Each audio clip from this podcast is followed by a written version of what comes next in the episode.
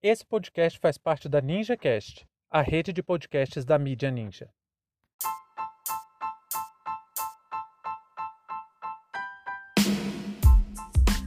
Penitenciária no Brasil. Campos de concentração e extermínio. Sejam bem-vindos e bem-vindas ao seu plantão informativo com análise e opiniões a partir de uma perspectiva histórica. Eu sou Arnaldo de Castro, em conjunto com Brenda Salzman, e hoje é dia 7 de maio de 2021. Para você ter acesso ao nosso conteúdo completo, visite historiaoralpodcast.com.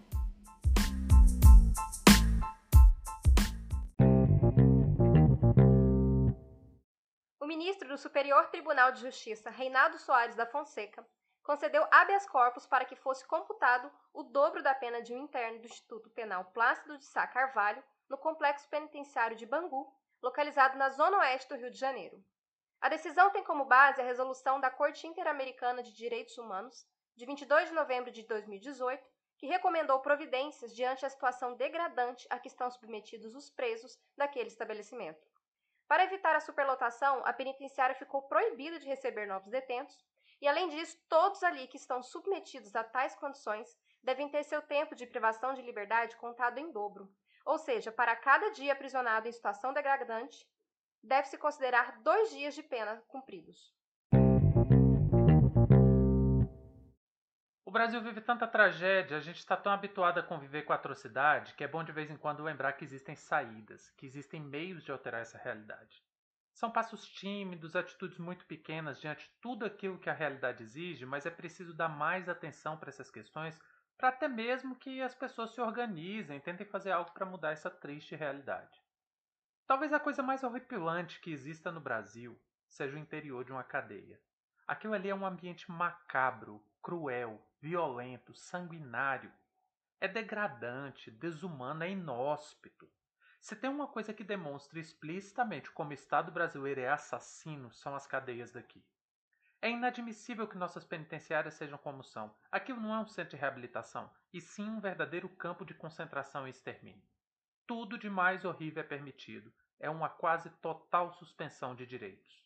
E é sempre bom frisar que essa situação existe porque tem um sentimento punitivista muito forte introjetado na nossa sociedade que acha que presidiários têm que sofrer, têm que ser tratado como monstro mesmo merecem tortura, confinamento, distanciamento da família, fome, miséria, dor. Tem até personalidades por aí, muito famosas, que acham que o presidiário deveria ser usado em teste científico, olha só. Eu não sei nem classificar esse tipo de pensamento sem ser chamar essas pessoas de nazistas, sinceramente. Eu chamo de nazista porque, tendo consciência ou não da atrocidade que está falando, não existe um paralelo melhor para demonstrar esse tipo de pensamento do que o nazismo. O uso de seres humanos em experiências científicas é algo severamente criticado, não é de agora não. Até mesmo na antiguidade existia uma forte recusa em aceitar a utilização de seres humanos em experimentos. A única máquina burocrática que defendeu coisas assim abertamente em propaganda política e implantou esse modelo foi o nazismo. Mas no Brasil, boa parte da população enche a boca para falar abertamente esse tipo de coisa como se fosse a coisa mais tranquila, razoável e natural do mundo. É claro que dá para entender perfeitamente, gente, o ódio que certos crimes geram, o tipo de sentimento mais intestino que surge com certas notícias. É realmente revoltante, incomoda no fundo da alma. Mas, em geral, as mesmas pessoas que pedem para que um assassino seja torturado nas cadeias são as que defendem a chacina no Jacarezinho ocorrida ontem, em que a polícia executou sumariamente 24 pessoas. Então não tem muito a ver com ódio contra crimes macabros e hediondos. É muito mais a sanha punitivista hipócrita, racista e classista do que um sentimento ingênuo de justiça baseado na lei de talião, do olho por olho, dente por dente, aquela lá do Código de Hammurabi da Mesopotâmia. O que a gente vê no Brasil é a perpetuação de um sistema que trucida corpos negros. As penitenciárias são verdadeiros Auschwitz brasileiros. E ela tem cor. É uma questão eminentemente racial também. São 92% de pretos e pardos apresados. E o pior de tudo, nada disso melhora a segurança pública. É sempre bom lembrar: 800 mil pessoas vivem confinadas, a maioria em presídios totalmente desumanos, e não tem um único brasileiro que se sente mais seguro. Em nome da segurança pública, até diversos e diversos políticos e autoridades defendem explicitamente o uso da violência extremada contra presos.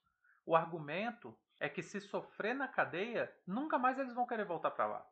Ou então aquela: por que gastar com presídio se não temos dinheiro nem para gastar com escolas? Ora, esse argumento é de um mau caratismo tão grande que não merece nem ser levado para o debate. O fato é o seguinte: nossas cadeias são verdadeiras universidades do crime. Uma pessoa que entra ali por um delito leve acaba entrando para uma facção ou presenciando e executando crimes ainda mais atrozes. O sistema dá todas as condições para isso. Parece que alguns funcionários do Estado agora estão começando a perceber isso. Aí o ministro Reinaldo Soares acabou tomando uma decisão orientado por instruções da Corte Interamericana de Direitos Humanos, que tenta minimizar os danos causados por essa política de encarceramento em massa. A penitenciária Plácido de Sá Carvalho foi denunciada pela Defensoria Pública do Rio de Janeiro e por causa disso, dessa denúncia, teve uma série de visitas de, de, para inspecionar a unidade. Algumas dessas visitas foram feitas precisamente pela Corte Interamericana de Direitos Humanos. E na resolução decorrente dessas visitas, a Corte instruiu que a unidade não recebesse mais presidiários, porque conta com a superlotação de pelo menos 200%, e além disso orientou que o Estado brasileiro deveria contar cada dia vivido em situação degradante como dois dias cumpridos de sentença. Nós vamos disponibilizar essa resolução lá na publicação do nosso site para quem tiver interesse. Ela é bem longa, bem extensa, bem detalhada, mas é muito instrutiva, vale muito a pena a leitura. São cerca de 30 páginas, dá para ler rapidinho. O ministro foi além ainda. No Brasil, há um certo rigor técnico de cumprimento de decisões a partir da sua data de publicação. Leis, decisões, regulamentações geralmente são aplicadas a partir da data que ela entra em vigor. Mas entendendo que o dano sofrido pelos presidiários era anterior à resolução da Corte Interamericana, o juiz estendeu o entendimento e garantiu que parte da pena anterior à resolução também fosse contada no regime de 2 para 1. Essa decisão é inédita e ainda tem um fator muito importante é a reafirmação do Estado brasileiro em manter os compromissos firmados em acordos internacionais. Nesse caso, nós estamos falando do Pacto de São José da Costa Rica, que foi feito em 1969, mas que o Brasil só assinou em 1992. Eu só queria finalizar dizendo que nenhum condenado por crimes contra a vida, contra a integridade física e crimes sexuais vai ser beneficiado por essa decisão. Eu acho importante ressaltar isso porque o apelo à carniçaria geralmente é justificado porque essas pessoas acham que quem comete crimes cruéis merece crueldade. Então essa decisão beneficia apenas crimes mais leves, que muitas vezes na verdade nem deveria motivar encarceramento.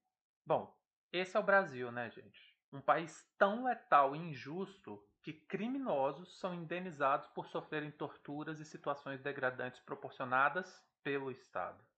Fim de papo.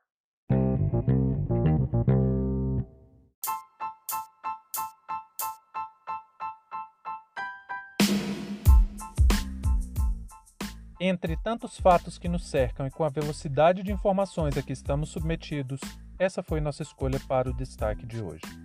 Se você quiser participar do nosso financiamento coletivo, acesse catarse.me história. Muito obrigado a você por prestigiar nosso trabalho e até a próxima.